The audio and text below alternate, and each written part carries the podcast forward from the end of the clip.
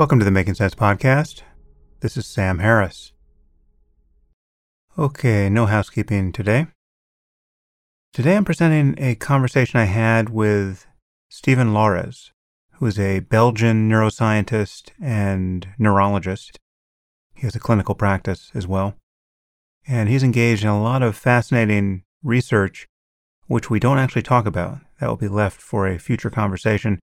This time around, he wanted to interview me for a book he's doing, and he wanted to talk about meditation.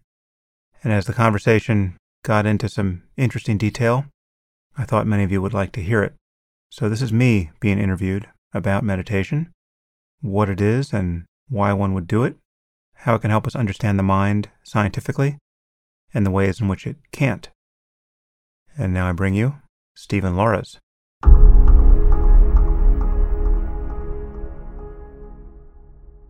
I am here with Stephen Laureys. Stephen, nice to meet you. Nice to meet you, Sam. So, Stephen, you're working on a book and uh, you wanted to talk about meditation and consciousness and related things. And so I'm happy to do it and, and happy to go wherever you want to lead. Thank you for that. Yes, indeed. I actually wrote a book. I was invited to do so by a Flemish small publishing company. And it uh, is about my personal experience and then as a neuroscientist, how we study the brain of these Buddhist monks, and how, as a neurologist, I now actually prescribe meditation. Mm. And it turned out to do very well. It was then translated in French and, and other languages, and now it, it's coming out in, in English. And so I'm very, very happy to have your testimony and, and, and, and how, when, and why you started to meditate. Nice. Just so my listeners know, so you're a you're a neuroscientist and a neurologist. So you you you have clinical practice now, or you're, you're in your hospital? Yes, right. I'm in in uh, the University Hospital of Liège. I'm uh, an MD, a neurologist. Our area of expertise actually is the damaged brain. So mm. I created the Coma Science Group and now had the uh, GIGA Consciousness Research Unit, where uh, we try then from a scientific point of view, basically to understand human consciousness, which, as you know, is uh, one of the biggest mysteries for science to solve. And, and we do that not only by looking at patients who have a severe acquired brain damage after trauma or hemorrhage or survivors of cardiac arrest. So, so that's coma and related states, also near death experiences. Mm. But then we also have a lab looking at what happens in your brain and mind when you are anesthetized, when you're giving these narcotic drugs or psychedelic drugs for that matter. And finally, we have a strong tradition here and a whole lab looking at hypnosis and its medical use. We have over 10,000 patients who had surgeries, like taking out your thyroid or a tumor in the breast, where anywhere you would have general anesthesia or pharmacological coma. But here people are uh, undergoing this intervention while basically thinking about their holidays and in this uh, hypnotic state. Wow.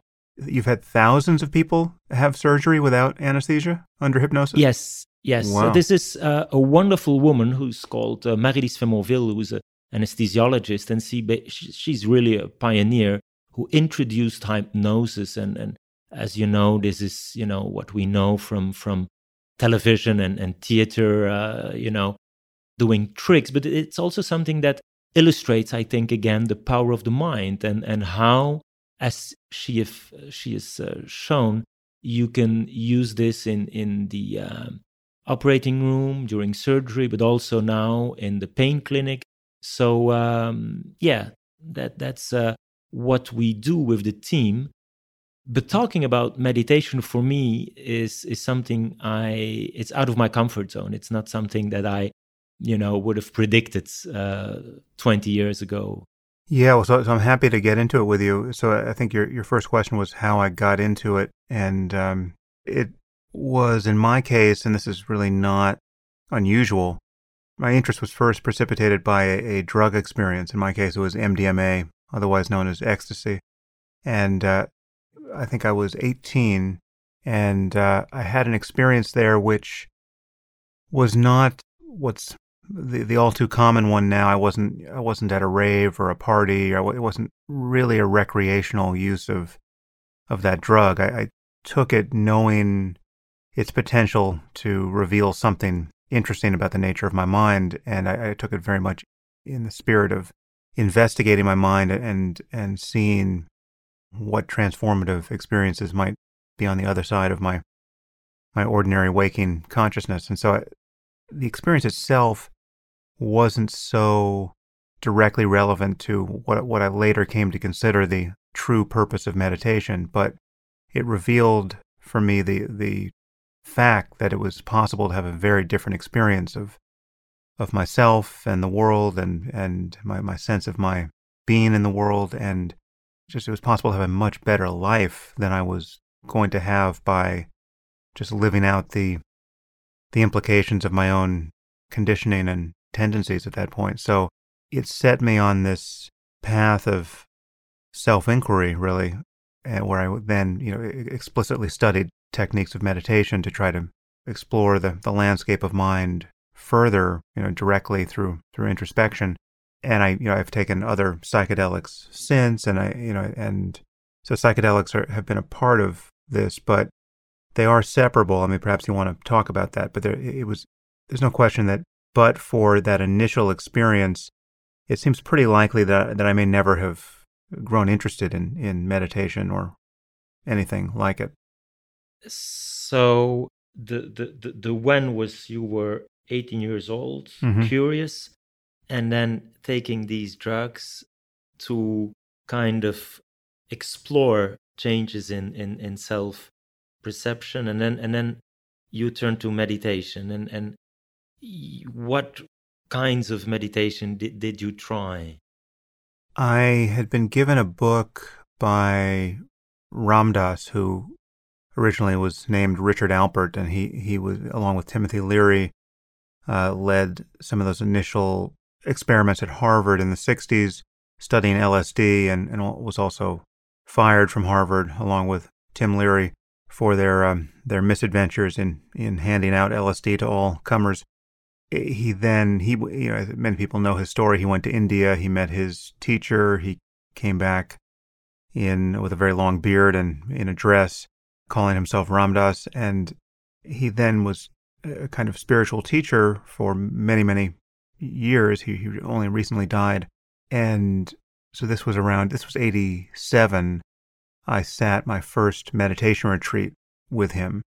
And uh, there he, he was teaching an eclectic mix of practices. I mean, he was, it was really a kind of buffet of spirituality, but part of it was Buddhist meditation, in particular, vipassana or mindfulness meditation. And that was the practice I'm most connected with on that retreat.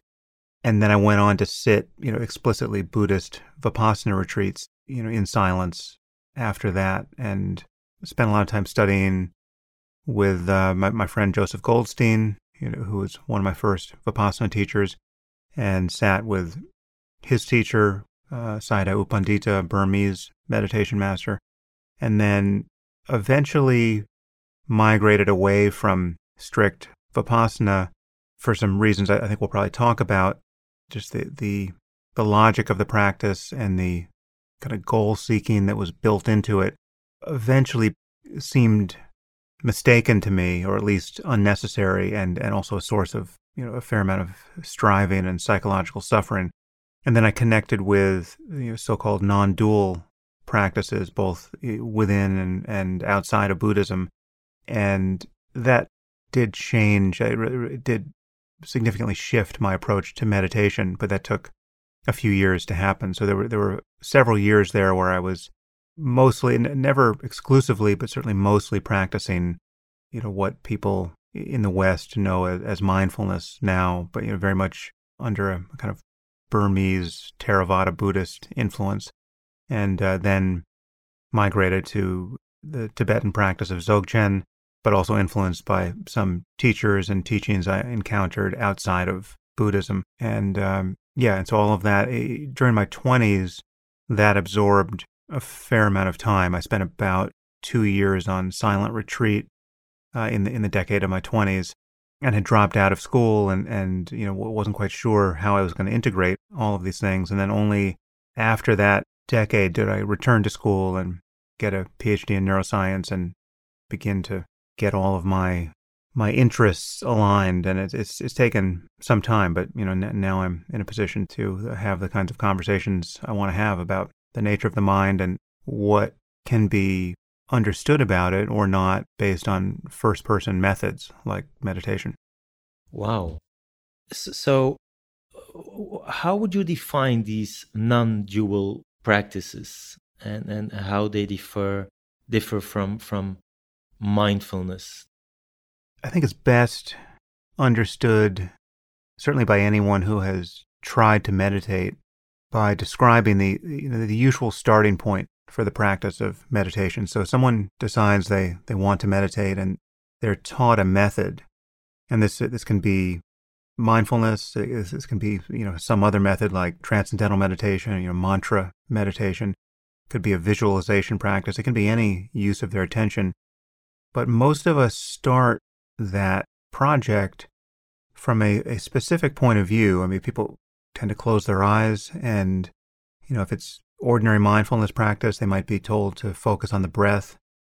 And so if you close your eyes and you try to pay attention to your breath, most people will feel that their consciousness, their awareness is a kind of a locus of, an, of attention in the head.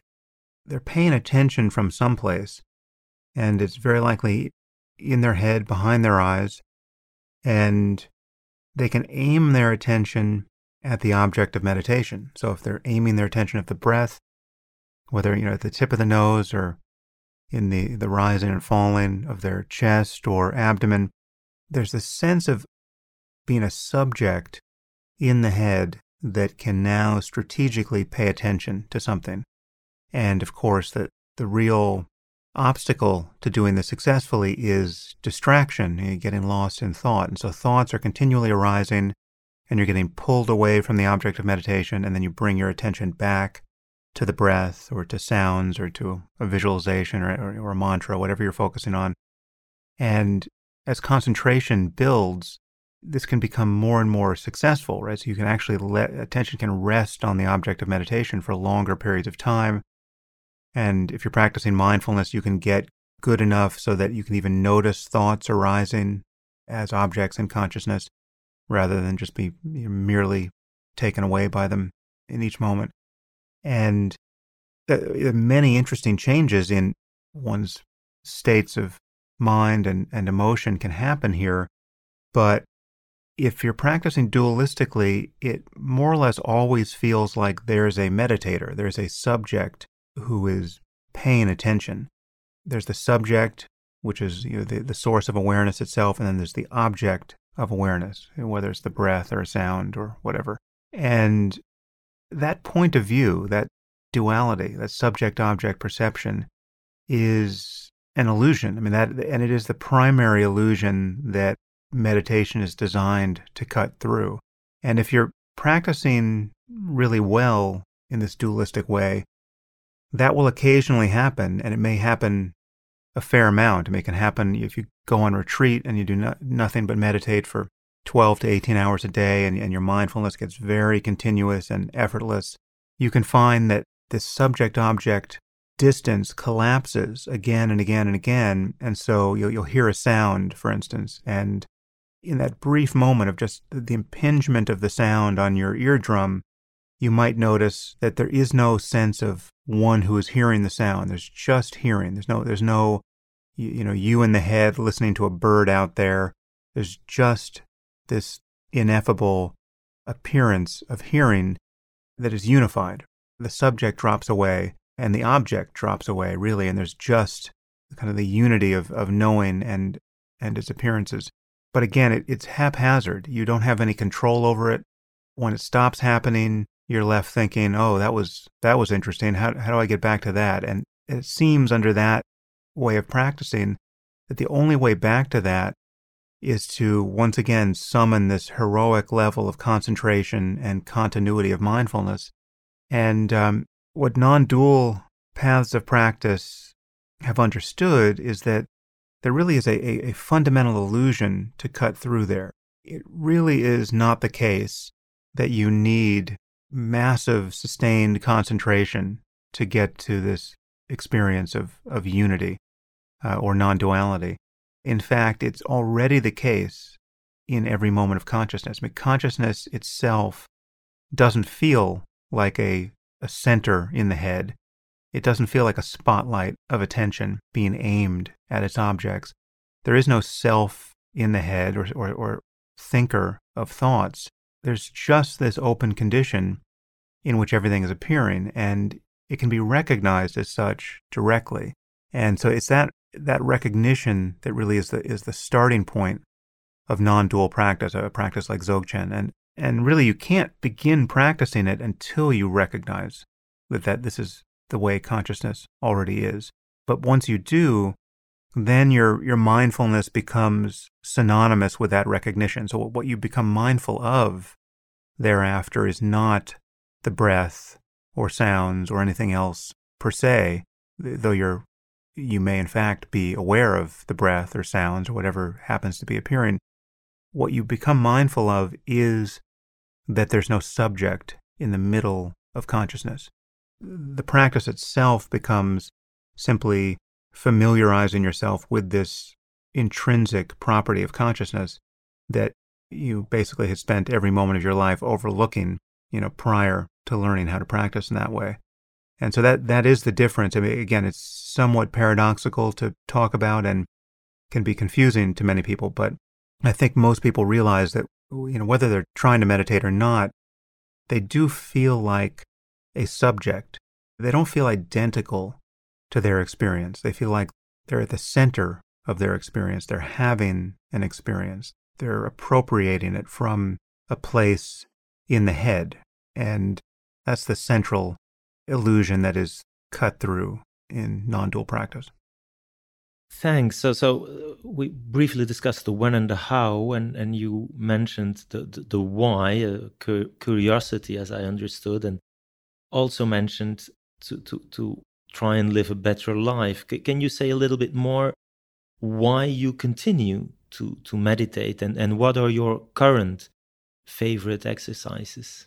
Well, so so the why there are really two whys which can be more or less important for people. I mean, the most common why, though, the why that is certainly advocated by the Buddhist tradition generally, isn't really intellectual curiosity. It's much more a matter of overcoming suffering. We all feel unhappy to one or another degree in our lives. Uh, it's not to say that happiness doesn't come, but it also goes. You just can't stay joyful all the time. And if you just wait long enough, you'll feel frustrated and annoyed and angry and sad and fearful. And, and just there's, there's a, a lot of psychological pain that most of us experience fairly regularly. And meditation is offered as a as a method of having some fundamental insights into that process such that you don't keep suffering to the same degree and, and in all the ordinary ways. And it, it certainly holds out the promise that it might be possible, in some sense, not to suffer at all, to actually fully escape the logic by which you tend to make yourself miserable. And it has a lot to do with, with having insight into the the nature of thought itself and breaking one's identification with thought. I mean, so much of our psychological suffering is mediated by our thinking about the past and the future, and in failing to connect with the present because we're thinking so much and, and not noticing that we're lost in thought. So, yeah, my motivation, while it was always somewhat intellectual as well, it certainly was primarily about living a better life in the sense of, of just not suffering unnecessarily and just actually being happier, uh, recovering from the ordinary uh, collisions in life that cause psychological pain, you know, recovering more quickly. And uh, I think that that certainly is the most common motivation. And, you know, for me, it, you know, both of these motivations continue. What's changed for me is that it's not so much a sense of practicing deliberately anymore. I mean, occasionally, you know, I, I do sit and meditate, but it's much more a sense of always practicing in that my moment to moment experience is always being punctuated by you know what I would call meditation. I mean, what you know what would qualify as meditation if I happen to be you know formally in a session of meditation, uh, which is to say a, a recognition of the way consciousness is, and it happens automatically. You know, it doesn't happen all the time. It's you know I I, I spend a an impressive amount of time still lost in thought. But when I'm not lost in thought, the thing that I become aware of is this non duality of subject and object in consciousness. Figure and ground have flipped here a little bit, which is in the beginning, I was trying to get to this experience, and meditation was a formal attempt to do that. Initially, I was, it was haphazard, and then I was doing it more or less on demand. But now there's much more of a sense of this is the way consciousness is, and much of normal life is my inadvertently overlooking that. But when I'm when I no longer overlook it, you know, in any given moment, it is what you know what I'm restored to. It no longer feels like a practice of any kind. In fact, it's you know, when one is actually, you know, really meditating, one isn't doing something, one is doing less than one normally does. You know, it's, it's simply the absence of distraction. You know, once you know what to pay attention to, it is simply the absence of being lost in thought for that moment. Mm-hmm. And you were you suffering as an 18 year old? Were you in a crisis? That decade of dropout? What was What's your personal story there? Well, I had had many experiences of intense suffering, you know, but completely ordinary, nothing extraordinary, just completely ordinary sorts of suffering that people experience in life. But I, I'd had them as a teenager. You know, when I was 13, my best friend died. When I was 17, my father died when I was 18, you know, just proximate to this experience with MDMA. My girlfriend had broken up with me in college in freshman year. You know, these are very ordinary experiences. Now, I mean, some people don't have anyone die until they're a little bit older than I was, but if you just if you just wait around, you know, people are going to start dying on you. And so, you know, I was not living in a, a civil war, or I mean, there was really there was nothing unusual happening in my life. I had a very uh, lucky life at that point, all things considered.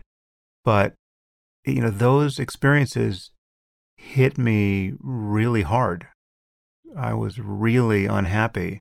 For instance, after my girlfriend broke up with me in college, you know, I was probably in some kind of clinical state of depression for uh, several months after that. Uh, I was not myself. And it was because I was thinking incessantly about what I had lost, right? I mean, I just, I was meditating on loss and loneliness and grief and had absolutely no insight into this process. I mean, I was just a mere puppet being blown around by whatever the, the, this next train of thought would be, right? And that's everyone's condition. I mean, if if you do not see an alternative to being identified with the next linguistic or imagistic appearance in your mind. I mean, the next emotionally laden statement that, you know, seems to appear in the voice of your own mind, you know, whether it's self judgment or something that produces anxiety or something that produces sadness over a loss you've suffered. If there's no space around this automaticity of thought, there's no alternative but to be living out the emotional implications of whatever the thought happens to be. And most of us, most of the time, have at best mediocre thoughts. We're, we're not tending to tell ourselves a story about how good life is, how grateful we are for all that we have, how, you know, beautiful the people in our lives are and how lucky we are to be with them. I mean, you can decide to shape your thoughts along very deliberately wholesome lines that will, will improve your mood. And that's a totally useful practice that is, you know, very much supportive of mindfulness and, and these other practices we're talking about. But most of us don't tend to do that automatically. Most of us think about all of our disappointments. We notice everything that's wrong. We have a long list of things we wish would happen. So we tend to be captured by a, a story of deficiency, right? Things are not yet good enough. And we're telling ourselves a story that if only we could change these things about our lives, if only I could get a, another girlfriend, right? If only I could meet somebody. That was almost certainly a story I was telling myself at that point. Or if only I could get back to the girlfriend who broke up with me. That self talk seems to promise something which proves to be a mirage. This idea that if we could only arrange our lives perfectly, there would be a good enough reason for attention to truly rest in the present moment and be satisfied. But unless you have a mind that is capable of that, that's not what happens. I mean, you get what you want and you find that you simply want other things at that point. And again, your, your happiness appears to be contingent upon satisfying those desires. I'm not saying it's not better to get what you want than to have you know, just one disappointment after the next. I mean, that, yes, there are ordinary sources of pleasure and happiness in this life, but none of them are durable sources of happiness. All of these contingent sources of happiness need to be continually propped up by our efforts. Uh, they all tend to degrade. And, you know, you accomplish one goal, and no matter how, you know, wonderful an experience it is to do that, you know, it doesn't take 15 minutes before people are asking you, you know, what are you going to do next? right? I mean, nothing, nothing gets finely banked as the foundation upon which you can rest and be happy, you know, every moment thereafter. So meditation is the practice of understanding something about the mechanics of this dissatisfaction and this search for happiness and to deliberately step off the hamster wheel here. I mean, just to see that, you know, if you're running on this wheel, on some level, you're not not getting anywhere. And the, the only way to truly come to rest is to step off it. That resonates with my own experience. You mentioned your crisis, losing your best friend, your father, girlfriend. It seems quite often the case that, that we, we, we seem that seemingly need these difficult moments to go and, and discover uh, things like like meditation. It's also what I see in my outpatient uh, clinics, and and maybe that's a pity. People actually tell me it's it's it's a pity. I I had, you know, I I, I had this burnout or depression or whatever, and I wished I would have discovered meditation before that. So so strangely, it, it, it's it's something that is I think also maybe with your community um, and, and your app is something that you must often hear that people come to this because they they don't feel or go well and maybe we should invest more in in prevention and and talk about this before mm. we, we we what do you think about that? Again it, it's difficult to talk about because it is somewhat paradoxical. I mean this is the the line one continually walks in describing meditation and its benefits because it's not that nothing else matters, right? It's not that there aren't ordinary you know, requisites for happiness that you, you want to recommend to people. I mean, yet, yes, it, it is good to have good relationships. Being integrated in a community and having people you love and who love you, who can support you, and who you in turn support. I mean, all, you know, all of that is for most people, most of the time, a necessary component of being a happy person. And yet, there is an illusion here. It's not stable. And all of that is made better by discovering that the true foundation for psychological well being doesn't rest on even those relationships. To have the best relationship, to have the best marriage, on some level, you really need to already be happy. You need to bring into that relationship not your need for companionship, but your ability to simply love the other person, right? It's not transactional. It's not, I'll love you if you love me. It's, you're already happy and you deeply want happiness for this other person. You're not extracting something from them for your own benefit, though you are getting a lot of benefit by being with them, but you're already, you're, you know, the center of gravity of your well-being is already, you know, over your own feet. I mean, where you stand. You're not leaning into them in a, in a way that that makes the whole enterprise precarious. But again, this, this is paradoxical because I, I wouldn't want to say that it's not important to have the other person, but there's no question that relationships get healthier and healthier the more you, on some level, can be just as happy when you're alone in a room. When the one you love leaves the room, you know, you're not diminished by that. And there's kind of two levels at which we can seek well-being and and you know one level is to continue to do all the things that that matter or seem to matter for most people most of the time. So yes, it's better to be healthy than sick. It's better to be comfortable than uncomfortable. It's better to, to have financial resources than to not have them. And all of these things remain true. And yet, the deeper truth is you're only going to be as happy as you can be based on what you're doing with your attention in each moment. And if you're just habitually lost in thought and thinking, you know, crappy thoughts about what just happened to you on social media, you know, whatever your the, the actual character of your life, you're not in a position to enjoy it.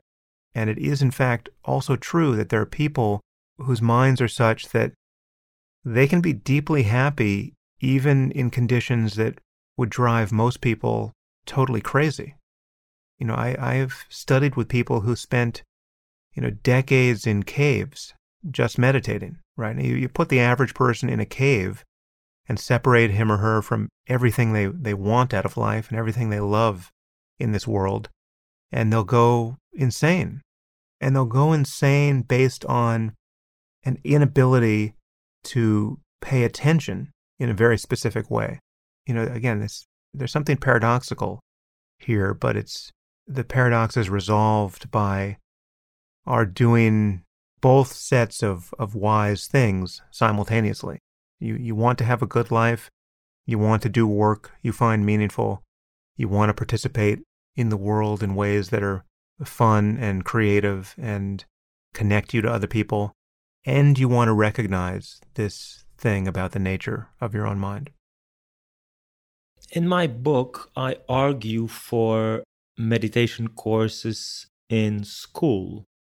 Uh, maybe just the way we have specific teachers teaching, uh, you know, giving physical education, and, and it's, it's, important to take care of our body. But I, I feel we, we neglect the emotional well being in, in our educational system. There's wonderful things happening, but, but, but nothing structurally, at least not in, in, in Europe. But I don't think it's, it's the case in, in the States that still education is very much about acquiring knowledge and, and maybe eh, we could and should do better. What's what's your opinion on that?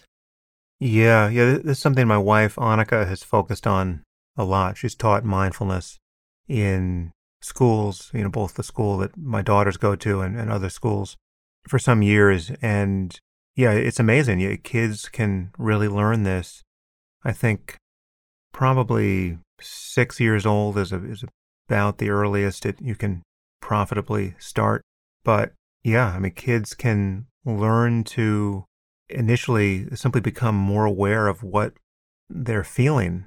You know, a six year old who can recognize specific emotions clearly and see how they motivate him or her to behave in certain ways, that's uh, an amazing skill to teach. And I mean, it's, it's the first step toward the primary value of living an examined life that you know was so central to Western philosophy for you know at least a thousand years or so, and then we we lost it in the West. I mean, this is why so many people like myself have gravitated toward Eastern traditions to at least initially to learn these techniques because the value of wisdom, wisdom as opposed to mere knowledge, is something that it's not that it ever completely disappeared in the West, but it got genuinely submerged by other priorities. And it certainly has been the case for now centuries that if you're a Western philosopher, that carries absolutely no implication that you're doing something that entails living a better life, right? I mean, there need be no connection between philosophy and well being or living a, an ethical life, being a benign person at a minimum in this world. And so you can have some of the great philosophers of the Western canon who were just, you know, almighty neurotics and, you know, toxic people. And that says nothing derogatory about their philosophy, right? So you have someone like Nietzsche or Schopenhauer. I mean, just you know, Schopenhauer threw his housekeeper down a flight of stairs. Wittgenstein, who who just you know would beat pupils and treat his colleagues terribly. These are not people to emulate in terms of how they lived their lives. Obviously, they, each of these were brilliant men and can be profitably read for their thoughts about other topics, but there was a an important bifurcation between what philosophy became in the West and its original purpose, which was to understand something about the nature of being in the world such that it transforms your capacities as a person. It, tra- transforms the, the actual moment to moment texture of your life. So we have largely lost that. It's, a, I think, the fact that even now it's really an afterthought, you know, or, or we're just, it's, it's appearing as a kind of new discovery that maybe we should be teaching children something about how to be such that they become happier, wiser, more ethical people. And I think that's the most important project we have. And it seems strange that we don't even discuss it for the most part at any point in, in our education system, uh, and then just rely on people to figure it out for themselves once they become grown-ups. Absolutely. It it strikes me even more uh, as a caregiver. I'm supposed to take care of others, but actually, throughout my studies at university, medical school, and then and uh, specializing neurology, never ever have learned anything about taking care of myself and, mm. and listening to my own emotions. And in in we know caregivers are at risk for burnout. I have two colleagues who committed suicide. We know this for such a long time, and still so little is happening, uh, structurally speaking, in, in our faculty, in our educational system. So, hmm. yeah. Yeah, I mean, there's another point there, which is, you know, we've all met doctors who are you know, maybe brilliant physicians. I mean, they've certainly, in my experience, been recommended to me as as brilliant physicians who have terrible bedside manners. They're they're in in no sense a healing presence as a person, and so you're coming to them essentially for their their expertise as physicians, you know, as you know, diagnosticians or you know people who could recommend a course of treatment or they might be brilliant surgeons, right? So the, this is actually the pair of hands you want operating if it comes to that. But, you know, these are people who are just on some level canceling, uh, the, the, you know, whatever healing benefits there might be of actually connecting with a wise and compassionate physician because of who they seem to be, you know, in their own skins as people.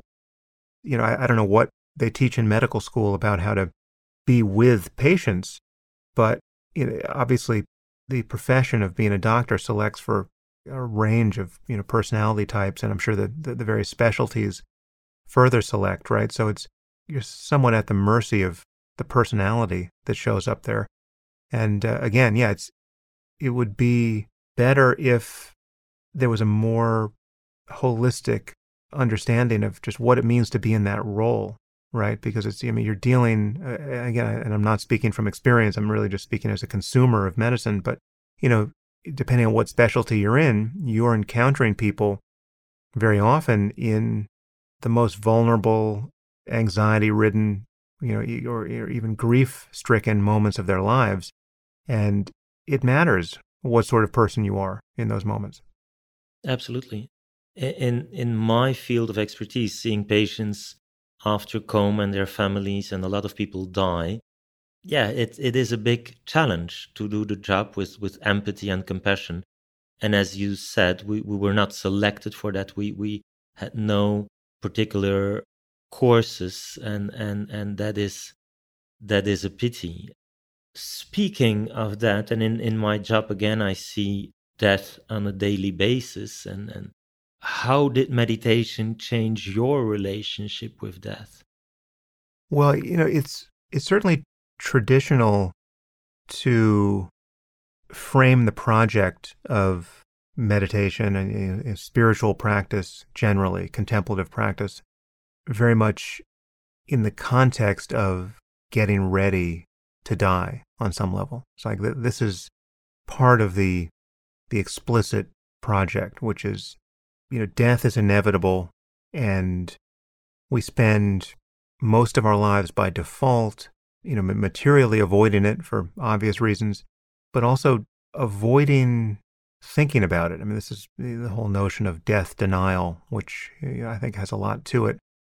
And there was a wonderful book uh, by that title, uh, The Denial of Death by Ernest Becker. We try to distract ourselves from this ever present reality. And many of us manage to do that rather well, right? I mean, there are people who don't think about death all that much because they're they're so busy trying to have a good time in life. And I mean, I would say that you know, by tendency, I've always been a person who who has not been able to forget about death for very long, right? I, I, you know, this is probably due to the fact that I did lose a few people close to me, you know, fairly early on.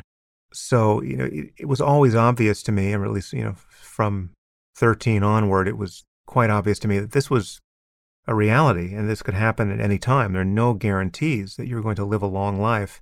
And so it's something that I've always kept in front of me as a fact. I mean, I, I think more than than the average person. And meditation is is a further way of doing that. I mean, it's it's, it's a way of extracting the wisdom of doing that ra- rather than, than merely being made morbid by one's awareness of death.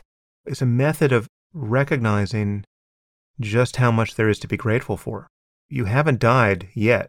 Your life is right here to be enjoyed, and it, and it can only be enjoyed by you, right? I mean, this corner of the universe that is illuminated where you sit, you know, only you get to make the most of that.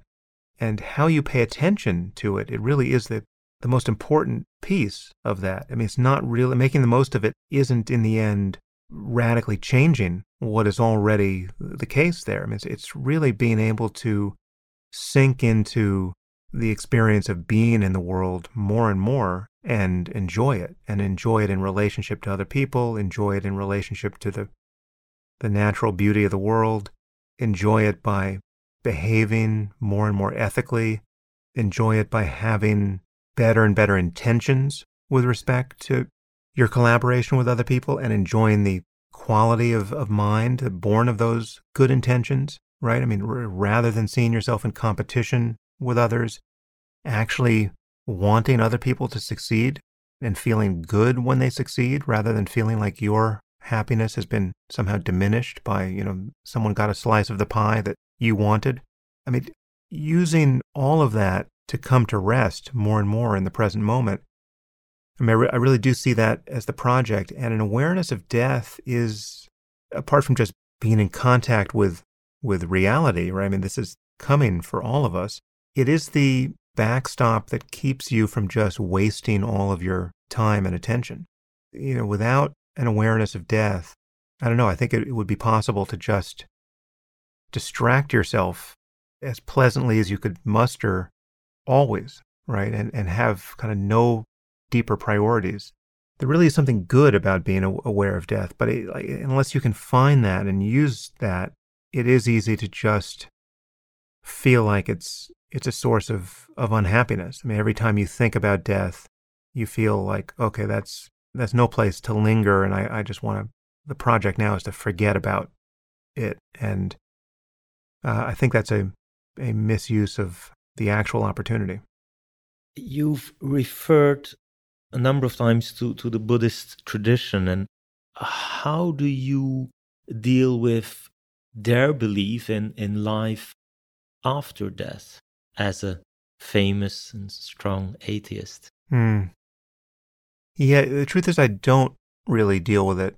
I mean, I think I'm, in truth, just agnostic as to what happens after death because I, I I'm aware that we don't understand how consciousness emerges, at, at what point it emerges out of the physical complexity of the world. You know, is there a computational account of consciousness that uh, makes it absolutely clear that when the brain dies, that's it? As you know, I, I think anyone would be on firm ground being biased toward that kind of view, right? I, mean, I think it's you're not going to embarrass yourself among scientists or philosophers at this point by thinking that you know the death of the brain is the end of consciousness in the case of any person. But it's just it's not clear what consciousness is or how it's emerging uh, or even that it does emerge. We can't even rule out panpsychism at this moment although you know, we can't really rule it in either, and it's it may be unfalsifiable. So I, I don't I don't spend much time thinking about that either. So for me, nothing nothing in my life is predicated on an expectation about what happens after death, apart from the certainty that I'll be separated from everything familiar that I'm enjoying while alive. That much is clear. There's no there's no good reason to think you'll be reunited with everyone you love after death. That would be obviously a miracle that would be very difficult to understand. And whatever happens after death, this life really is as precious as it appears. The traditional, you know, Abrahamic conceptions of heaven, I, mean, I guess there's not a very clear one in the Jewish tradition, but you know, among Christians and Muslims, the idea that you just, you know, you kind of fly off the brain with your your personality intact, and you land in some kind of paradise if you were good, or in some hell realm if you were bad, or rather, if you believed the right or wrong things. It really doesn't relate to whether you're good or bad, as we know, unfortunately. So that view clearly makes no sense. But whether there's something more bizarre that may continue. I, you know, I, I just don't know. I mean, there, you know, certain experiences many of us have had, you know, either in meditation or on psychedelics can give motivation to the sense that uh, the mind is is far stranger than it seems in everyday waking consciousness.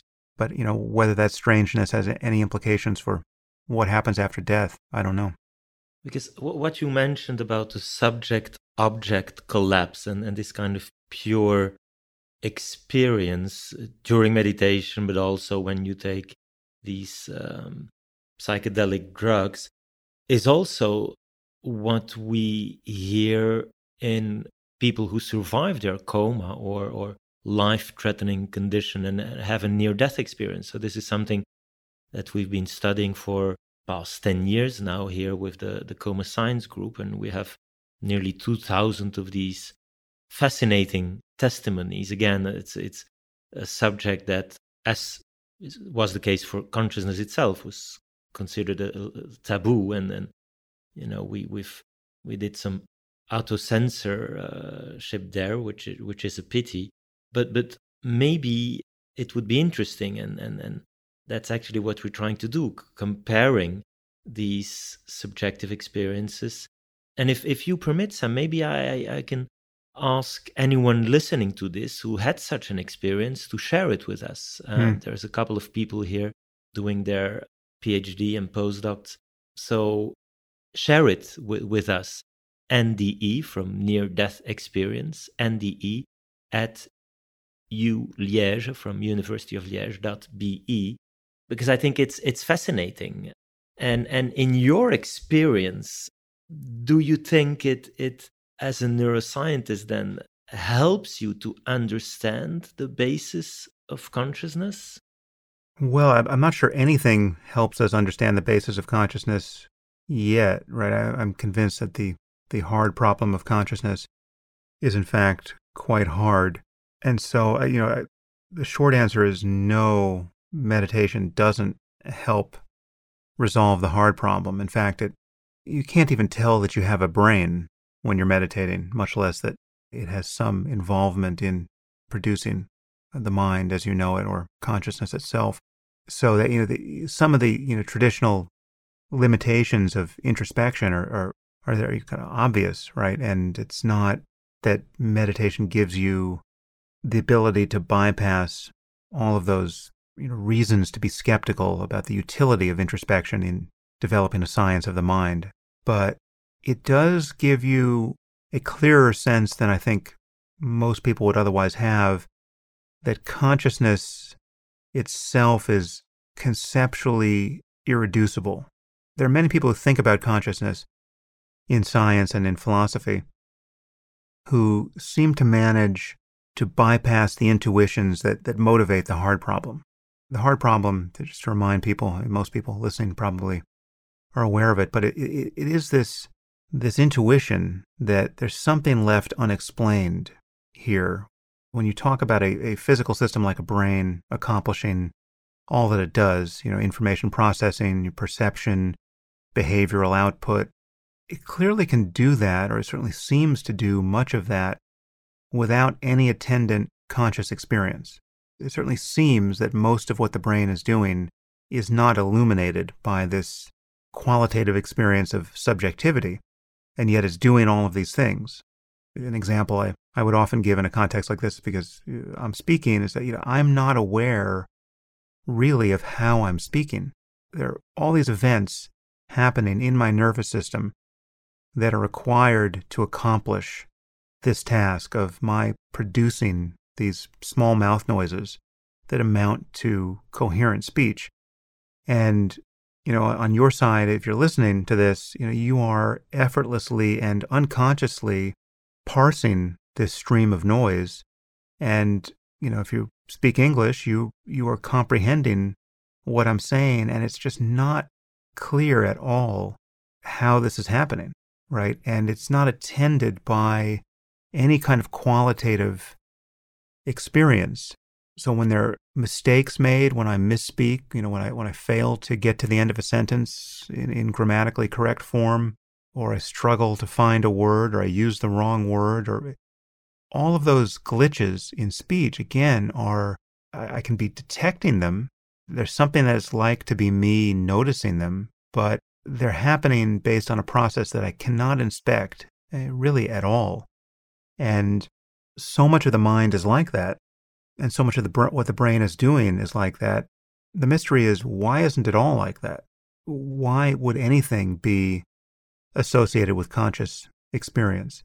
And that remains mysterious no matter how much you describe the mechanics of any one of these processes, no, no matter how much we drill down on, you know, the specific events at the level of synapses in the brain that account for you know linguistic processing or you know vision or emotion or you know, any form of behavior anything that a human being does or, or can seem to be doing eh, when viewed from the outside no matter how many details you pile up about that account for the mechanics of those processes they never answer this fundamental question why should there be something that is like to be that part of the process, right? And yet, mo- many people in our field, both philosophers of mind and neuroscientists, seem to blow past this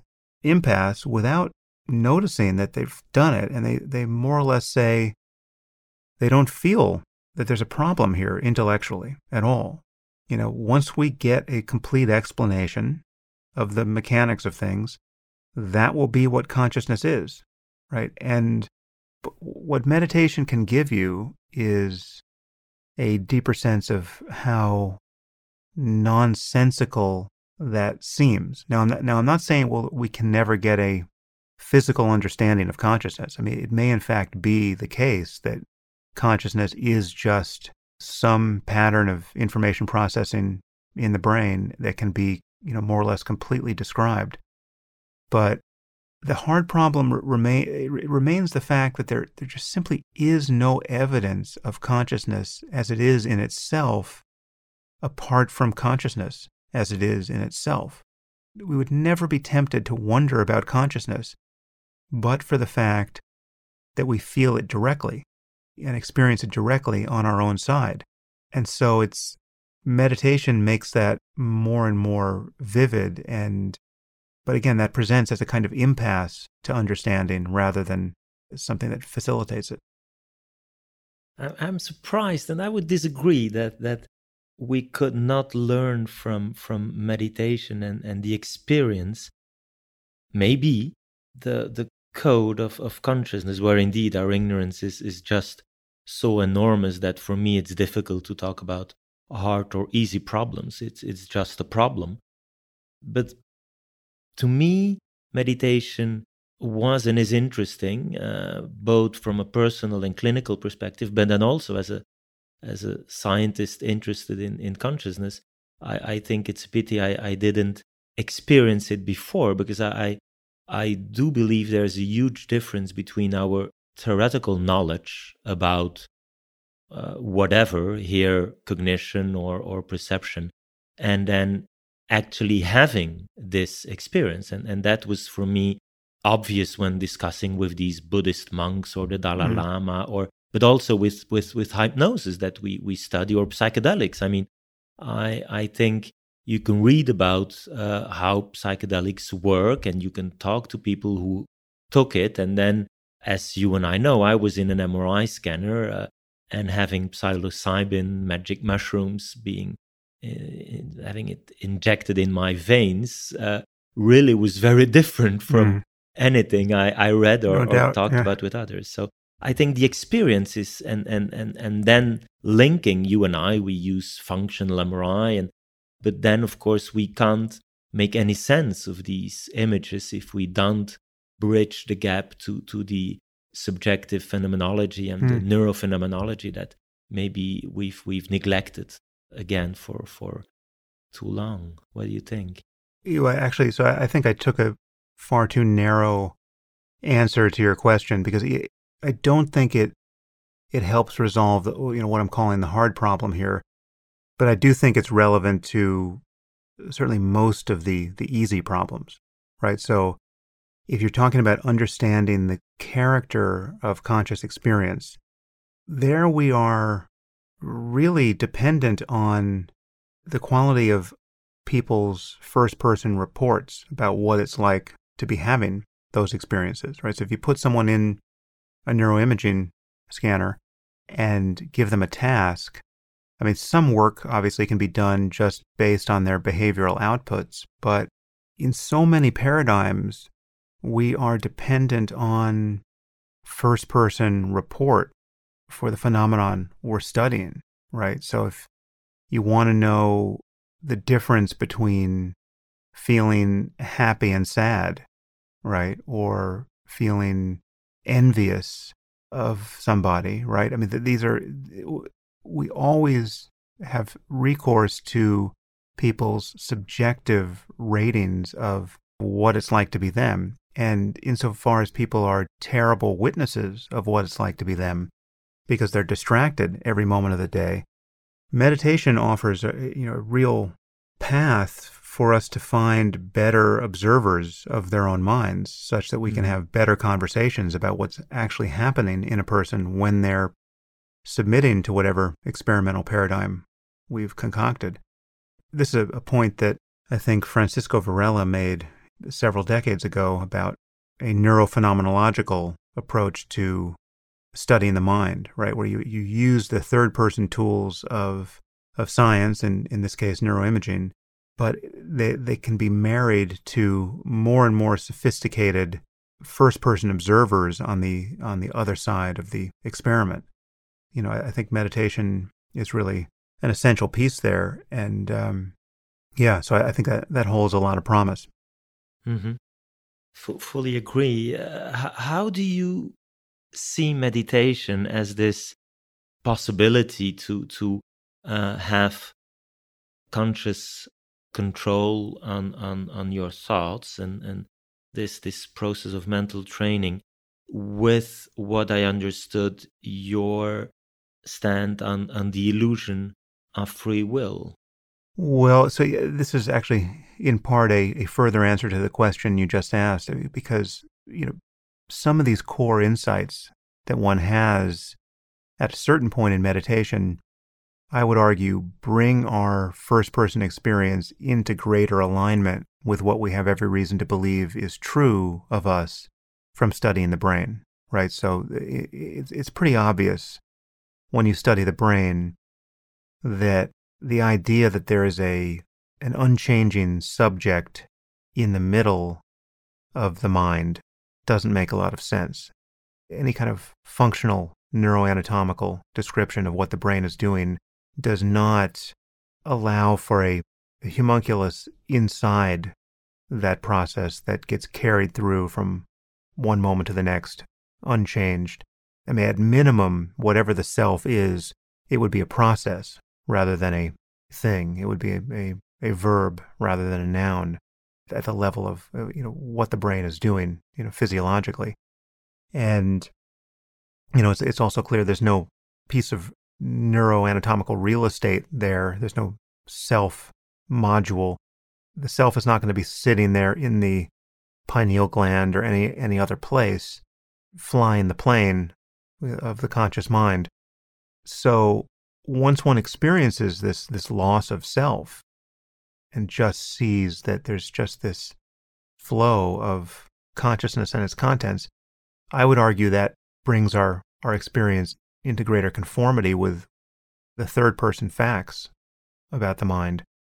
Uh, and this is somewhat is an analogy I've drawn before. It's somewhat analogous to being able to see the blind spot, you know, the optic blind spot. We know it, it must be there based on the anatomy of the, the retina, but we don't see it. But then you can perform this experiment with a piece of paper and a pen, and, and, you, and you, suddenly you see it, and then you, and you recognize, okay, that is actually first person data that aligns experience with what we know must be true in the um, physical body that is underwriting that experience. And so it is with free will. I mean, the problem in philosophy has been that conserving most people's intuitive experience of, of being a, a freely willing agent in the world, that, that has proven a hopeless project. You know, it's just, there is no way to describe the sheer causality of things, whether it's deterministic or random or a combination of determinism and randomness. There's no way to d- describe uh, this concatenation of events, how one thing follows the next, that leaves a place for the sense of libertarian free will that most people are walking around with and most people mean when they say free will. Now, it's true that there are philosophers of mind, I mean, people like Dan Dennett, who have tried to reconceptualize free will in a way that gets around this, and this this whole style of philosophy is called compatibilism. But to my eye, they, they, they simply change the subject in the end. It really, it's not a solution to the problem. That it's a kind of bait and switch where they're not acknowledging that the thing most people think they have doesn't actually exist. I mean, what most people think they have is the real prospect of being able to do other than they did a moment ago. I mean, most people are living with the sense that if they rewound the movie of their lives, this scene that they're now in could have played out differently, right? It's not that it could have played out differently based on noise in the system, you know, random events that determined what happened. No, it, it could have played out differently because they, as the autonomous source of their thoughts and actions and feelings and intentions, could have decided differently a moment ago. And, uh, you know, I would argue there's no place in the physics of things to make sense of that, and there's no place in the neurophysiology of the brain to make sense of that, which is to say that if we return your brain to precisely the state it was in a moment ago, every single charge at every single synapse is exactly as it was, you will say and think and do and intend the, the same thing you did a moment ago in perfect conformity to the laws of nature. And again, if you add randomness to the process, well, you know, perhaps that allows for for a difference, but that's not the difference people feel they have. You don't feel that your free will is predicated on the universe perpetually rolling dice at the, you know, subatomic level or at any other level, causing you to behave differently than you otherwise would. Again, this is the kind of insight you can have by simply paying closer attention to what it's like to be you in each moment. I mean, the, one contribution I've made to this conversation about free will that is somewhat novel, at least in, in the context in which I've had the conversation, is that this isn't actually a problem that needs to be solved. It's a, it's a pseudo problem. It, it's not that we have an experience of free will that we have to figure out how to reconcile with determinism or, or any other kind of causality in the world. No, I mean, we, we actually don't have an experience of free will. It's not there to be found. If you look closely for it, you will see that you don't experience free will and that your experience is totally compatible with the truth of determinism or the truth of determinism plus randomness, which is to say, you don't know what you're going to think next until the thought itself arises, right? You, as the conscious agent, whom in other moods might presume to be free to think whatever, in fact, you want to think, well, the next thought is going to arise, whatever you think you may want to think. And you have absolutely no authorship over it. I mean, literally none, because you can't think it before you think it, right? I mean, it's, like, it's just, it simply appears. It appears every bit as much as my next thought will appear to you when I speak it, right? And there are further things to say about the nature of personal identity and you know, how we make sense of the fact that, you know, you wake up tomorrow morning being you rather than me and all of that. But free will really isn't part of this picture. I mean, just each thing that appears in consciousness uh, and everything that outside of consciousness that is necessary for whatever appears to appear in consciousness, right? All of the unconscious processing, all of this is happening from the point of view of the conscious subject very much in the dark and totally outside its control. And that's a subjective fact in addition to being an objective one. Could one not argue that given our current lack of understanding of consciousness, we, we our ignorance when it comes to the code, neural code of thought, perception, emotion, doesn't permit, I believe, the scientific uh, disproof or rejection of the existence of of free will. Um, I, I, I, I think maybe one until we have true understanding, scientific understanding of consciousness, it is very hard to to say any meaningful things about free will and the such. No. Well, I, I would say that free will I mean, first of all, it's it's important not to confuse it with other things about the mind that are obviously facts, right? So that yes, there's a difference between voluntary and involuntary behavior, for instance, right? So we want to be able to conserve that difference in you know dispensing with this notion of free will. But I mean, the, the problem with with this notion of freedom is that the more you press into it, any conceptual basis for it vanishes. Just take the simplest possible case of free will, where you know I'm asking you to decide between two things, right? And you can take as long as you want, and you can decide for any reason right? So, like, do, do you want to have Chinese food for dinner tonight or Italian food? You can literally take 12 hours to make this decision. And you can think about anything you want to think about, right? So it's a circumstance of where there's absolutely no coercion whatsoever. And then just look at how that decision gets made. Free will is nowhere in sight. First of all, there are all the things that are conditioning the decision which you didn't have any control over or any input into, right? I mean, your, you know, genetic and environmental influences that determine how much you like certain tastes or your associations with certain concepts, you know, whether your parents took you to Italy when you were a child, whatever associations you have with different cuisine, right? So there's there's all of that conditioning.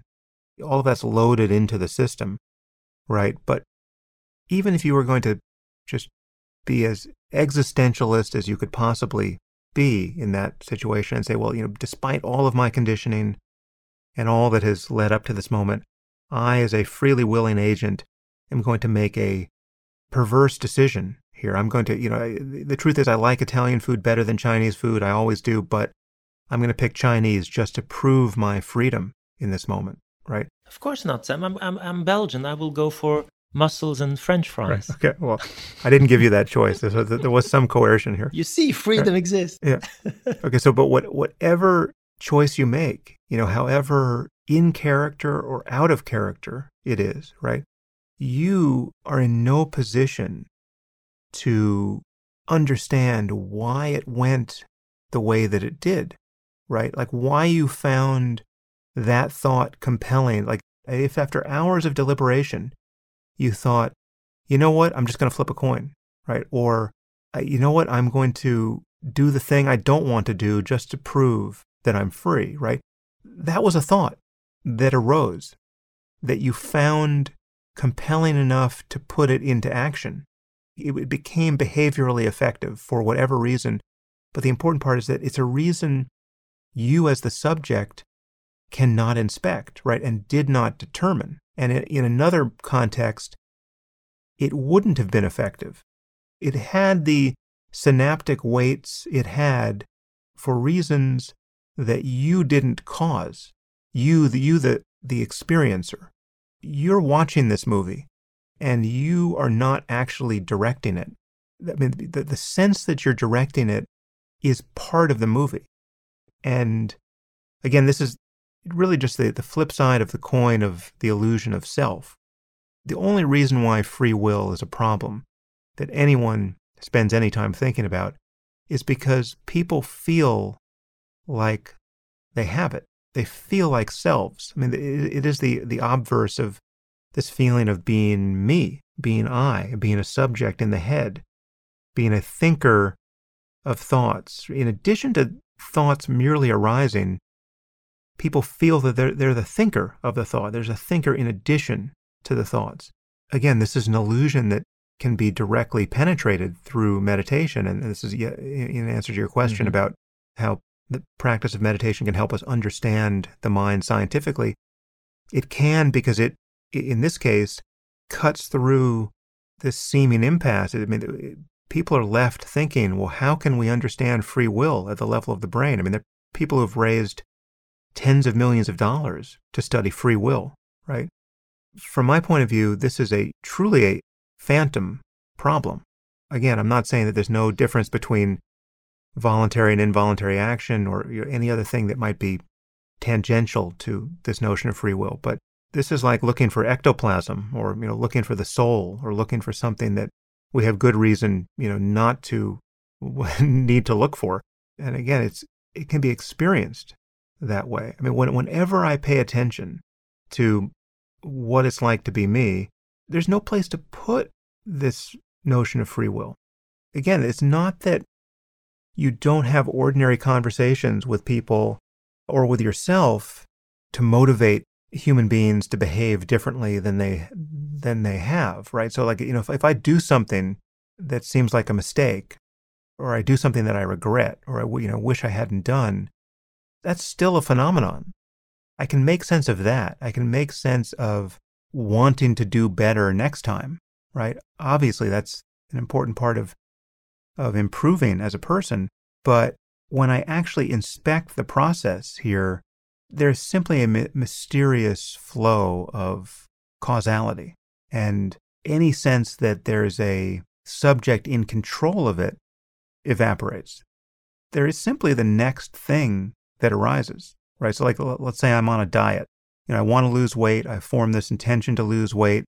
This is the quintessential case of implementing one's will toward a purpose and encountering failures of will along the way, right? People will this thing. I'm going to, I'm going to eat nothing but, but vegetables and protein and, and abjure all sugar and other, you know, unhealthy things for the next month.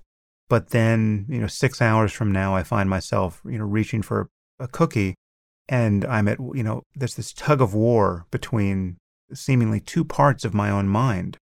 There's the one who wants to lose weight and there's the one who wants the cookie and who's going to win, right? And there's the phenomenon of weakness of will is, is found here.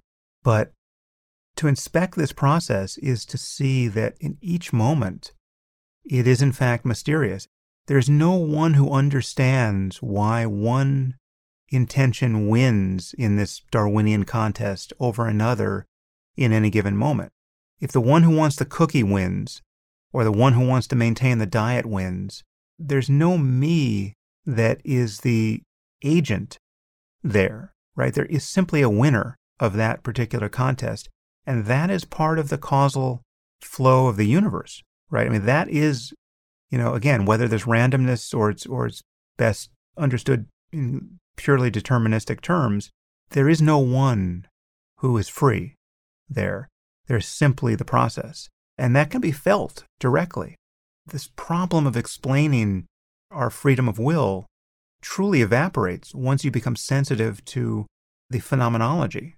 Even in moments like that where you're, which are the prototypical moments of, of agency and the free exercise of a conscious will. But again, I understand it doesn't feel that way if it doesn't feel that way. Again, where that's the, the mapping onto the experience is, you know, founders for people where they think, well, what the fuck is he talking about? I can do what I want to do right now. Like, watch this. I'm going to pick up this glass of water, right? I did it. That feels a certain way. But what I'm saying is that is what it's like to be thinking without knowing that you're thinking. Right? I mean, you may have an abstract idea that, oh, of course, I know I'm thinking. Uh, you know, what is he talking about? I know I'm thinking. But that, that feeling of self possession, that's a thought. That's what it's like to be lived by the next thought that arises in consciousness uninspected. That's the condition of having no distance from this feature of, of the mind and not seeing any space around the flow of thought. It's, it's the identification with thought that feels a certain way, and it feels like a self that has free will and certainly doesn't want to be told that it doesn't have free will. But you you you see that there can be voluntary action. So we we will will need more more science maybe to uh, understand. Uh, and, well, and again, I, yeah. Well, let, us just explore that. So I mean, so there's the neurological differences between voluntary and involuntary action, but there's also just the phenomenological difference. I mean, so like with a voluntary action, there are many features to it that are not shared by involuntary actions. I mean, so one, there is, there's some predictive coding going on such that, I mean, this is largely unconscious, but the violations of it are, are conscious. So when I decide to reach for a glass of water, as I'll do now, I have a, I have an, cheers. I have an implicit, you know, or, or a subconscious expectation about how that's going to go. I have formed a, a motor plan and, you know, I will certainly notice violations of that plan. If I reach for the glass of water and my hand passes right through it because it was just a you know a hologram or something that confused me right? So it just it's a glass of water made of, of light and i can't actually grab it. That violation of my expectations will startle me right? And and it, it will reveal if nothing else that i had those expectations implicitly to begin with right? So there is some efferent copy of motor expectation here, which is informing the experience of voluntarily engaging this action. And that's not happening when I have involuntary action, like, you know, a muscle spasm or something that causes me to move my hand, you know, without any you know, motor plan underwriting it. And there's the fact that given all of that and other features of the nervous system, I can be told not to do that. And part of my brain can suppress that behavior because it was voluntarily initiated in the first place, right? So I can decide, okay, I'm not going to reach for the glass of water right now.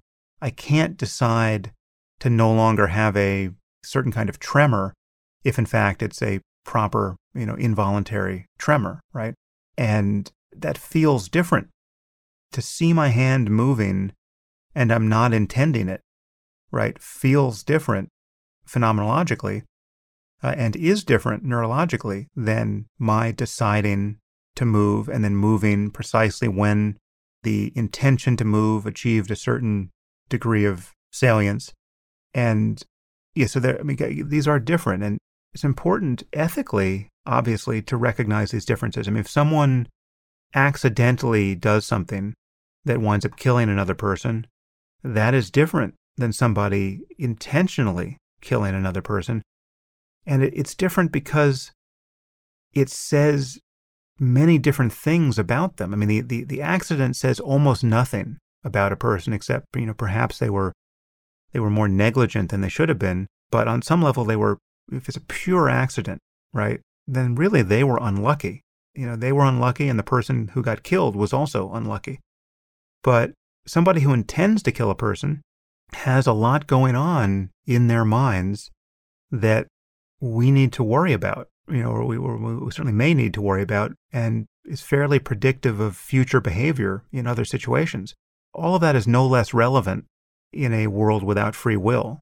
If we built a robot that, you know, would occasionally form a behavioral plan to murder people, well, we, we wouldn't need to attribute free will to that robot in order to worry about it or to want to constrain its behavior or even you know want to sw- to switch it off, right? And so that's that's a similar case with with uh, I mean we we could build a robot wherein we made this distinction between voluntary and involuntary behavior, and we wouldn't think to smuggle free will into the robot necessarily. I would disagree. Mm-hmm. I, I think our best, most smart robots full of artificial intelligence are actually not having any thought, perception, or or emotion, and are yeah true zombies lacking any voluntary uh, action. So again, there oh, are. Uh, well, no. So I, I would agree. No, I would totally agree with our current robots, but I'm saying if we get to the point of building more and more sophisticated robots, then we could just flip it around. At what point are we going to begin to worry whether or not we have built free will into them. I mean, we've built them. We've we understand the algorithms that are driving their behavior.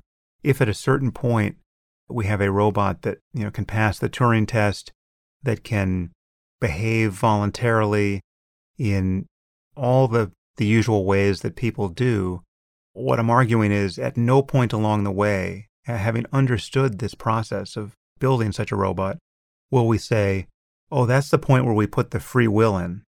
Hmm. Hmm.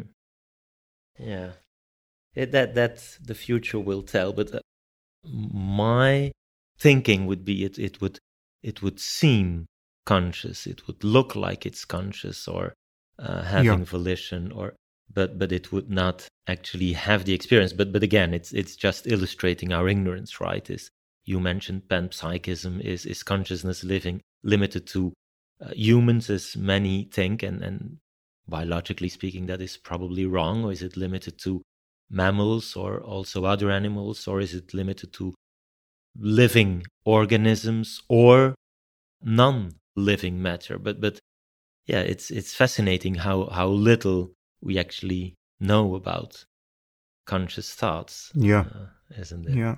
May I move to you as as this scientist with with huge faith in in in science and, and reading your moral landscape now what is it 10 years ago one could be surprised how how you now uh, talk about meditation and, and spirituality. So so so uh, how how do you how do you combine manage this this very strong belief in in science and and and here having the spiritual experience?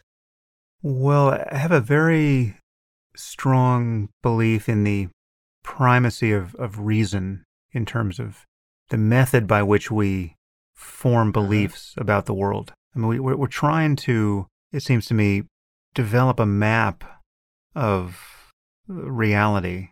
You know, in, in all of our talking about it, thinking about it, exchanging ideas about it, performing experiments so as to refine our sense of what's going on. That whole project of empirical engagement with the world for the purpose of belief formation and perhaps most important for the purpose of falsifying propositions that in the end will will no longer believe all of that is trying to develop a better and better map of reality whatever it is and part of that mapping extends to the kinds of experiences that are possible and for me, this is the most important part of the mapping. The real situation that we're in is one in which the possibility of experiencing greater and lesser forms of well-being, you know, as, as conscious beings in this in this world, you know, whatever in fact our our engagement is is with with reality itself, there's no question that there's a vast range of pleasant and unpleasant experiences available.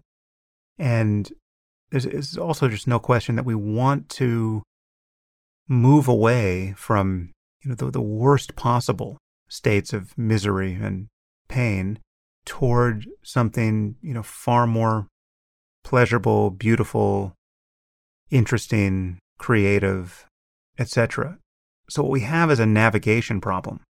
And you know, I think science is a necessary part, in fact, probably the most important part of navigating this space intelligently and understanding just what you, what is it that allows for the most number of people uh, most often to avoid states of pointless unhappiness and to find you know better and better ways of living and part of what makes life worth living is also satisfying intellectual curiosity, right? So there, there is this sort of the purely intellectual satisfaction of curiosity mode in which we do science.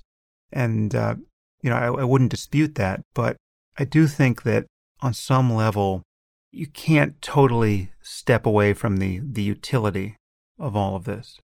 And you especially can't step away from it when you think about the prospect of learning certain things about the world wherein the, the mere knowledge winds up harming the prospect of, of living a good life for everybody, right? I mean, this is something that the philosopher Nick Bostrom has talked about. I mean, he, he has this analogy of the urn of invention, where we keep reaching into this urn and pulling out uh, various colored balls. And until this moment, we've pulled out only white balls and gray balls. Uh, and a white ball is a you know an idea or a scientific invention that is purely good, right? The only benefits follow from it. But far more commonly, we, we pull out gray balls where you know there are good parts to this invention or idea or good implications, but there are also bad ones, right? So we wind up splitting the atom and we get you know nuclear power uh, which is good, but we also get nuclear bombs, which, you know, certainly for most purposes are, are bad. And much of our scientific understanding has this dual use. You know, obviously we, we want to understand the mechanics of viruses and their spread, but, you know, insofar as we really do understand the molecular biology here, well, then we are equipped to weaponize viruses and bioterrorism now becomes a thing, right? So we're, we're in this position of pulling out, you know, some white balls and a lot of gray balls. But Bostrom asks, asks us to consider the prospect that there might be a few black balls in the urn of invention, which is to say, merely discovering a certain form of knowledge could be, in principle, antithetical to human survival. It's just, it's obvious to me that we don't want that knowledge, right? I mean, there, there may be some crazy purist out there who would dispute this, but if in fact it's possible that there are black balls in the urn of invention, well, then there are certain true facts that, you know, we are wise not to want to know. And we want to, you know, we want to navigate around those spots on the landscape of, of knowledge. So I do think on some level, the well being of humanity and beyond, I mean, the well being of, of any conscious creature is the most important thing, right? It's more important than anything else we're up to. And any and anything else we are up to that seems important seems important when translated into the currency of of well-being. You know, which in the end is a spiritual concern. I mean, spiritual may need to be in, in scare quotes, given all that people associate with the term, but I think a concern for the well being of conscious creatures is at bottom what it's where ethics and spirituality truly rest. And it does subsume any scientific project in the end for me. I mean, it really is the point of being in this place. Yeah, so I, I don't think there I don't think there is a contradiction as long as you would acknowledge that in the end, eh, on some level, truth is subservient to goodness, right? I mean, if, if you can admit that there are certain things that are not worth knowing, you've tipped the balance ever so slightly in the direction of the good over the true or the beautiful there. But, you know, apart from that, I, I think there's, you know, they're all of a piece. Whatever ethical or, or spiritual aspirations we might form in life, there is a right way and a wrong way to pursue those aspirations. And, and the rightness and wrongness of those ways will be spelled out very much in the language of science. There are neurological reasons why paying attention in certain ways constitutes meditation and paying attention in other ways doesn't. At some level, the explanation for the efficacy of, of any practice in this area is a neurological one or a neurophysiological one. And so science is the is the ground truth of any spiritual story in the end. And and and, and that's true at every level. There are right and wrong ways to organize a society so that most of the people can live the freest, most creative, least stressful, least harmful, least paranoid, least agitated lives, right? And we know something about this. We know we don't know everything we want to know about it, but we know that you know deciding to decapitate people at halftime at a soccer game, as the Taliban do, isn't the best possible way. And so every human science and almost science, from economics on down, is relevant to this conversation. I don't see that there's any kind of line between spirituality or ethics, rightly understood, and and a scientific understanding of what's happening.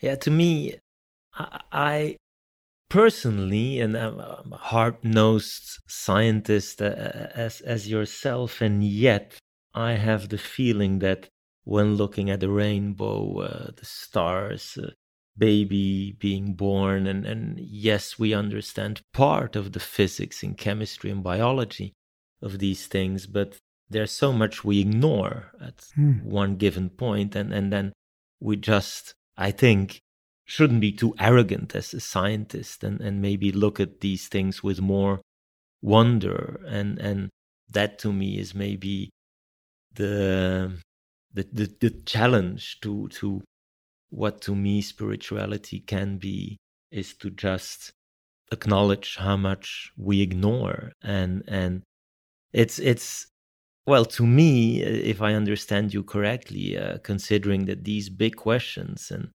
you know what what is the meaning of this life and and is this a purely scientific question is wow it's it's having really a lot of faith in science now i think um, it's possible to, to misunderstand my claim here because I, I fully agree that there's much more to understand about the world than we've understood and that that will probably always be the case no matter how much progress we make, there, will there'll be an ocean of ignorance that we're standing at the, the edge of. But that doesn't mean progress isn't really progress, right? I mean, we, mm-hmm. we do make progress. But I, I would say to you that the, the, the awe and the humility are always there to be appreciated no matter how much progress we make, because on some basic level, understanding the world doesn't reach into its fundamental mystery there's a fundamental mystery of being that persists even in the presence of things that we more or less totally understand. Right? I mean, like, you know, if, if I just pay attention to anything, if I look at, again, the glass of water sitting in front of me on my desk, if I really look at it, I recognize that on some level, I don't know what it is it is fundamentally a mysterious appearance in consciousness. I have a word for it. I can say the word glass.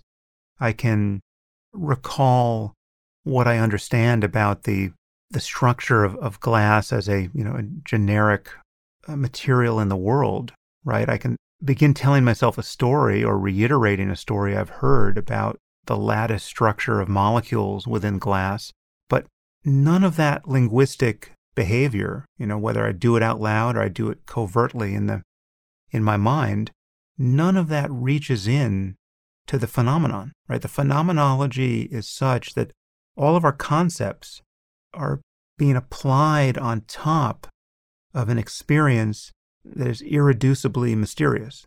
Even in the case where it seems most ordinary and least mysterious, right? So, I mean, I, you know, obviously, if you take psilocybin you're confronted with the fireworks of you know psychedelic change in the contents of consciousness. So it's easy to see how all of that is is awe-inspiring and mysterious. But even the most mundane experience of just simply looking at a glass of water that I myself remember filling, that perception is on some level as mysterious as anything anyone sees at any point in life looking up at the Milky Way or dropping acid, or if you actually connect with consciousness as it is in an ordinary moment, it is as mysterious as anything ever is. Thank you so much for answering all of these questions and looking forward to um, see where this brings us both scientifically, spiritually speaking. And and thanks for um, I, I I really think inspiring many people and and making meditation uh, something that that is more uh, accessible to all. Nice. Well, it's been a pleasure speaking with you, Stephen. And I, I know that people listening will want to know more about what you're up to because it's you know, this has been an interview of me, uh, but you have tipped your hand that you are you're involved with all kinds of fascinating things. So, can you just re- reiterate how people can be part of the the study on near death experience and and make contact with with the other things you're studying? Yes, thanks for that. With with the team, we first of all try to improve our care for the severely brain damaged but part of that is also the uh, scientific aim to, to better understand consciousness, including near death experiences. And so, yes, if anyone listening has or knows someone who had a near death experience, please share it. Near death experience, NDE, NDE at uliege.be. That's one of the many things we do, including looking at the effects of meditation, hypnosis, and psychedelic drugs. So, yes, a lot, as, as we said, needs to be done there because it's a an area that is actually quite quite young, and and so it's uh, wonderful to to with the team be able to um, participate to mm. that big big scientific mystery. I actually have a further question uh, before we sign off. Do do you think that um, offering a track on hypnosis in the Waking Up app is would be doable? I mean, I have, a little, I have some experience with hypnosis, but not a lot. Is it is it the kind of thing where you think we could actually have someone, uh, and, and you might, perhaps you might be able to recommend someone who could produce a full kind of self hypnosis or guided hypnosis curriculum within the app? Definitely, I think that that could be a, a great idea. There's a lot of overlap. As said, we were using hypnosis in in a clinical context and actually are now trying to understand well what is similar and different between these different meditation exercises and techniques and hypnosis. And it seems to be also in terms of the neural correlates that that it is it is different. But but it's definitely for people interested in in you know mental training and uh, a useful tool. And and what we classically do in in mindfulness again we use mental imagery we use a number of the of the techniques that that uh, are also part of uh, of hypnosis. So definitely, yes, I I can propose people or or well would also be happy to talk a little bit about about what we do here. Are you using uh, or or have you did you try uh, auto hypnosis or any of these techniques yourself? Yeah, you know, I have very little experience with it. I have a experience I had actually in freshman year in college where um actually before I got into meditation, this, yeah, this was before my um, MDMA experience, before I had any real interest in these things. I was in Phil Zimbardo's, you know, introduction to psychology class at Stanford, and he, they were doing hypnosis research, and they used the, you know, the Stanford hypnotizability mm-hmm. scale on mm-hmm. the whole class and I was, um, I believe it was a 10 point scale, and I believe I was a nine in terms of hypnotizability.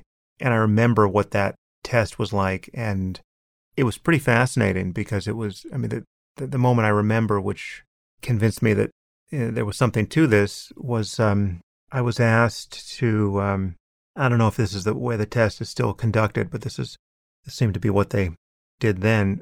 They gave us these various tasks after giving us, you know, after inducting us into a hypnotic state. And one task was, I think they said, oh, okay, you are nine years old. And they gave us a piece of paper and a pen, and they said, sign your name. And without thinking about it, I mean, there was really, I, mean, I was aware that this was a kind of, you know, involuntary change in, in motor plan because it, it just, I, I was surprised to see that I, you know, without forming any conscious plan to think about how I would sign my name as a nine year old, my hand just signed, you know, in the bubbly cursive writing that was really familiar to me. As I mean, I'm sure it looked a, a fair amount like the way I would sign my name, you know, I signed my name as a nine year old. And then they said, and then write the year. And without doing any conscious math, I wrote the, you know, the correct year of, um, it would have been uh, 1976. And I was struck by just this had invoked a part of my mind. It certainly seemed to invoke a part of my mind, which was um, it was quite surprising that it was there to be invoked. And so mm-hmm. I haven't done. I've you know had a few experiences of, of hypnosis since then, and, and really have not gotten into the research Uh, on it at all. So yeah, I'd be very interested to to in, in you know further installment to hear what you think is most useful there, and if you have someone who you recommend to actually guide you know sessions in in hypnosis whether it's for mitigating pain or you know making any behavioral change or any other purpose i mean how you think it would be best implemented in the waking up app i'd love to have that conversation with you and, and get any recommendations you have yes wonderful because here I, I